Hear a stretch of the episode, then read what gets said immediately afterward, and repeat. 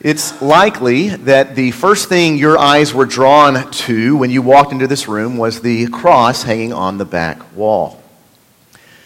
And then I saw some of you make your way to the baptismal font there in the entryway, dip your fingers into the water, and make the sign of the cross over your body. As the service began, you watched the acolyte lead a procession of ministers down the aisle and up onto the chancel, doing so by lifting high the cross, the processional cross, toward which we all bowed as a sign of reverence. Look around this room and you'll likely see several more crosses on the back table, the votive candle stand, on the church banner, and around the necks of those wearing vestments. I would even venture to guess that there's also a few crosses in your possession, maybe on a necklace or dangling from the lobes of your ears. It doesn't take a genius to figure out that the cross is a central feature of the Christian faith, if not the central feature. And rightly so, as the cross depicts the lengths to which God will go to restore his world. It demonstrates the depths of God's love for you and for me.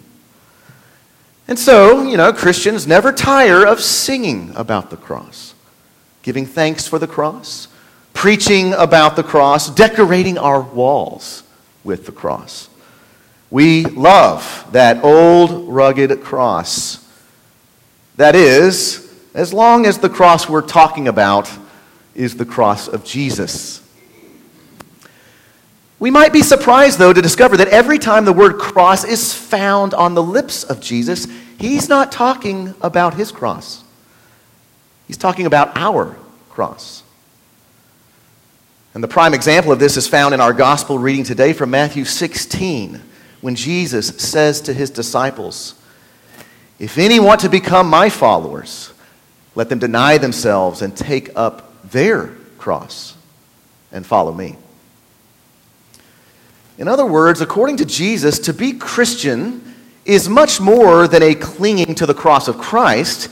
It is a lifestyle marked by taking up your cross. And so, yes, while the cross of Jesus is the central feature of our faith, it appears that Jesus wants the cross to be the central feature of your life. Take up your cross and follow me. Now, let's pause for a moment before we get too far ahead of ourselves, because I think there can be a lot of confusion about what this invitation to take up your cross really means. We can all too easily assume that we're on the same page when it comes to what Jesus is asking of us here, when that's probably not always the case. And so, if the cross is to be the central feature of our lives, we need to share a clear picture of what Jesus means. And so the first thing we should say is that the call to take up your cross is a metaphor. It's not meant to be taken literally. Back in that day, to literally carry one's cross was something that a person condemned to crucifixion did only one time, and that was as they made their way to the site of execution. We all know that Jesus himself literally carried his cross on the way to Golgotha before he collapsed in pain and exhaustion, so that a man by the name of Simon of Cyrene was then forced to carry it the rest of the way. But Jesus is not calling us to this kind of one-off, literal reenactment. Rather, this is a metaphor that speaks of an ongoing way of life. This is why in Luke's gospel we hear Jesus use the word daily, right? If any want to become my followers, let them deny themselves and take up their cross daily, he says. This is something a follower of Jesus is to do each and every day, even though no doubt we know that there were some disciples who finally did have to carry a literal cross on their way to their own martyrdom.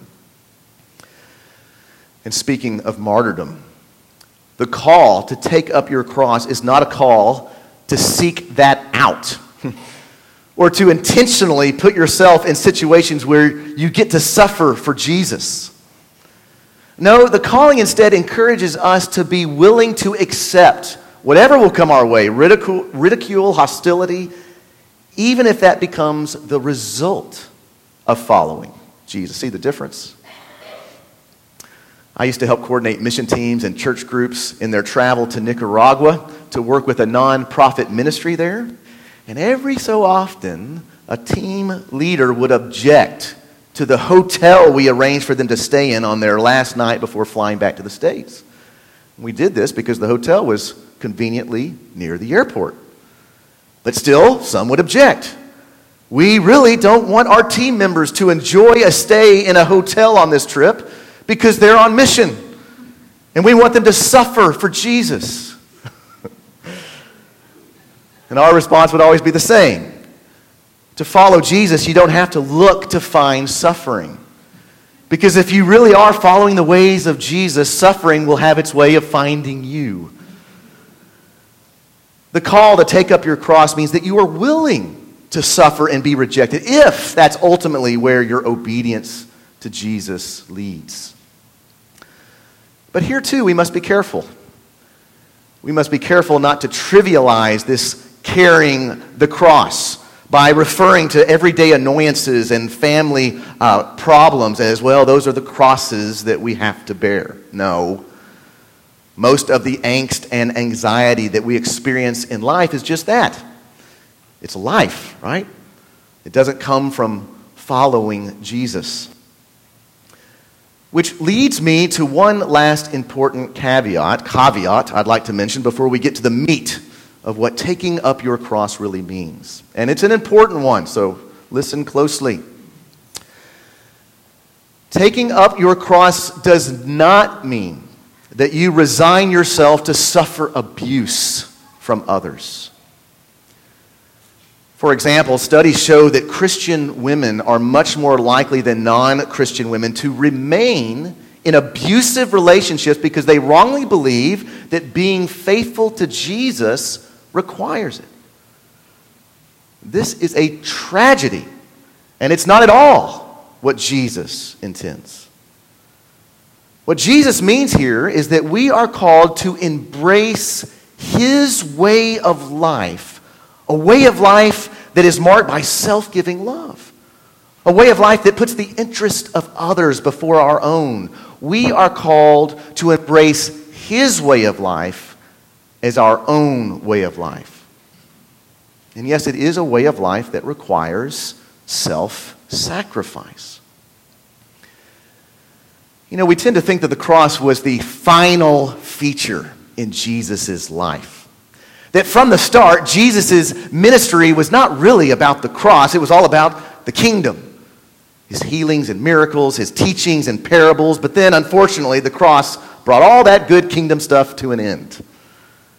But that's a poor reading of the gospel. For throughout the gospel accounts, the kingdom and the cross are always tightly woven together, so that the cross isn't just the final feature found at the end of Jesus' life. No, it is the defining feature of his entire kingdom life. That's because the cross is all about condescending for the good of another, so that the kingdom might come. And Jesus did this all the time, from his birth by incarnation to his death by crucifixion and everything in between. His entire life was a sacrifice for others. A condescension to lift up the brokenhearted, to lift up the downtrodden, to draw near to the marginalized and those who are forgotten. The cross was the central feature of Jesus' entire life. And that is why he then turns to you and to me and says, if you want to become my disciple, you must do the same. You must make the cross the central feature of your entire life. My friends, we might believe this on paper. We might be able to parrot this passage as proof that we are all on the same page. But sadly, this does not describe the majority of Christians today. Christians today, is evident from our lives, do not want the way of the cross to be what life is really all about. Instead, we want Christianity to be all about getting into heaven when we die, and until then, living a comfortable, individually pious, and middle-class life that allows us to pursue our dreams and our desires without any interference. That's what we want. Which is why for many of us, being a Christian has only meant, holding Christian ideas in our heads.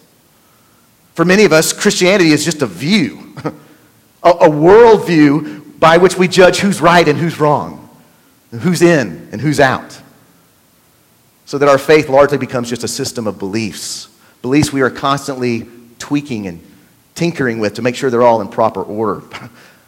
But my friends, Jesus, he blows all that up. He blows all that up by inviting us to join him in a revolutionary way of living shaped by the cross. That's his invitation. It's not an invitation to just believe. It's not an invitation to just accept him or to show up at church whenever that suits you. No, Jesus invites us into a journey of transformation, a daily, cross-carrying course of action that is meant to be the central feature of our life together. So the question for us this morning becomes, what does this kind of life look like, practically speaking? It's all nice and well to talk about denying yourself and taking up your cross, but how does this flesh out on the ground? What types of behaviors should mark the one who has made the cross the central feature of his or her life? Well, this is where our New Testament reading today from Romans 12 is of considerable help. It's a passage I used to have memorized because I felt it was so critical for following Jesus. Because this is the Apostle Paul getting practical for the church, as if he was repackaging for us the Sermon on the Mount. But before we highlight some of the exhortations that he lists off in this passage, I want to remind us of how this chapter began. Romans 12:1. That's a well-known verse positioned at a huge turning point in the overall flow of Paul's letter here. And this is what he writes. Remember this? He says, "And now I appeal to you, brothers and sisters, by the mercies of God, to present your bodies as a living sacrifice." There it is. Present your bodies as a living sacrifice. This is Paul putting into his own words Jesus' call to take up your cross daily. That's what Paul is saying. We should read presenting your body as a living sacrifice as synonymous with making the cross the central feature of our life. And Paul then goes on to help us imagine what this might look like. And so I say we do a little thought experiment here with this passage. Are you in for it? All right. I want you to close your eyes for a moment, try not to go to sleep, and think through an average day in your life. Go ahead, close your eyes, picture a typical day in your mind. The interactions you have with family, getting ready for your day, the activities you perform at school or work, at home, those tasks that make up most of your time, the people you speak with. Just hold all of those images in your mind as you listen to these words from Paul that describe in practical terms presenting your body as a living sacrifice. And imagine what might change for you if these words marked your typical day. Love one another with mutual affection. Outdo one another in showing honor. Be patient in suffering.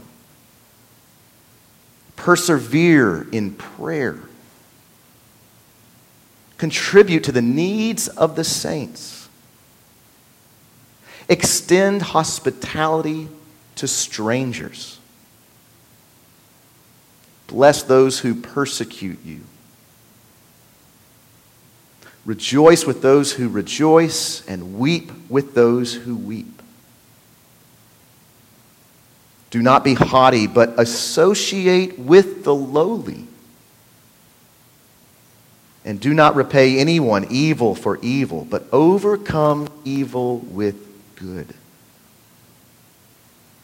What would your typical day look like if it was marked by those features? You can open your eyes now. My friends, this is the way of the cross. And according to Jesus, it's what should dominate every aspect of your life. Your family life should look this way. Your work life. Your hobbies and your finances. Your politics and community involvement. The imprint of the cross should be found on all of these things in a typical day of following Jesus. And so, yes, the cross of Jesus is the central feature of our faith, but only because it is through the cross of Jesus that God is forming a community whose central feature must also be the cross. Perhaps then the next time you and I see a cross, whether on the back wall of our nave or on the wall in our home or in the morning when we make the sign of the cross over our bodies, perhaps instead of thinking only of the cross of Christ, we should think of the cross Jesus calls us to carry. The cross that should in all things be the central feature of our lives. Heavenly Father, we give you thanks and praise that through the cross-shaped life and ministry of Jesus, you are forming a cross-shaped community. A community that is the body of Christ on earth, meant to be broken for the life of the world, but only as we heed the call of Jesus to carry our own cross, to put our interest after the interest of others, and to live a life of sacrifice. Forgive us for reducing the Christian faith to anything less than that. Have mercy upon us and empower us by your Spirit to be this kind of community for the world. We pray in the name of the Father, and of the Son, and of the Holy Spirit. Amen.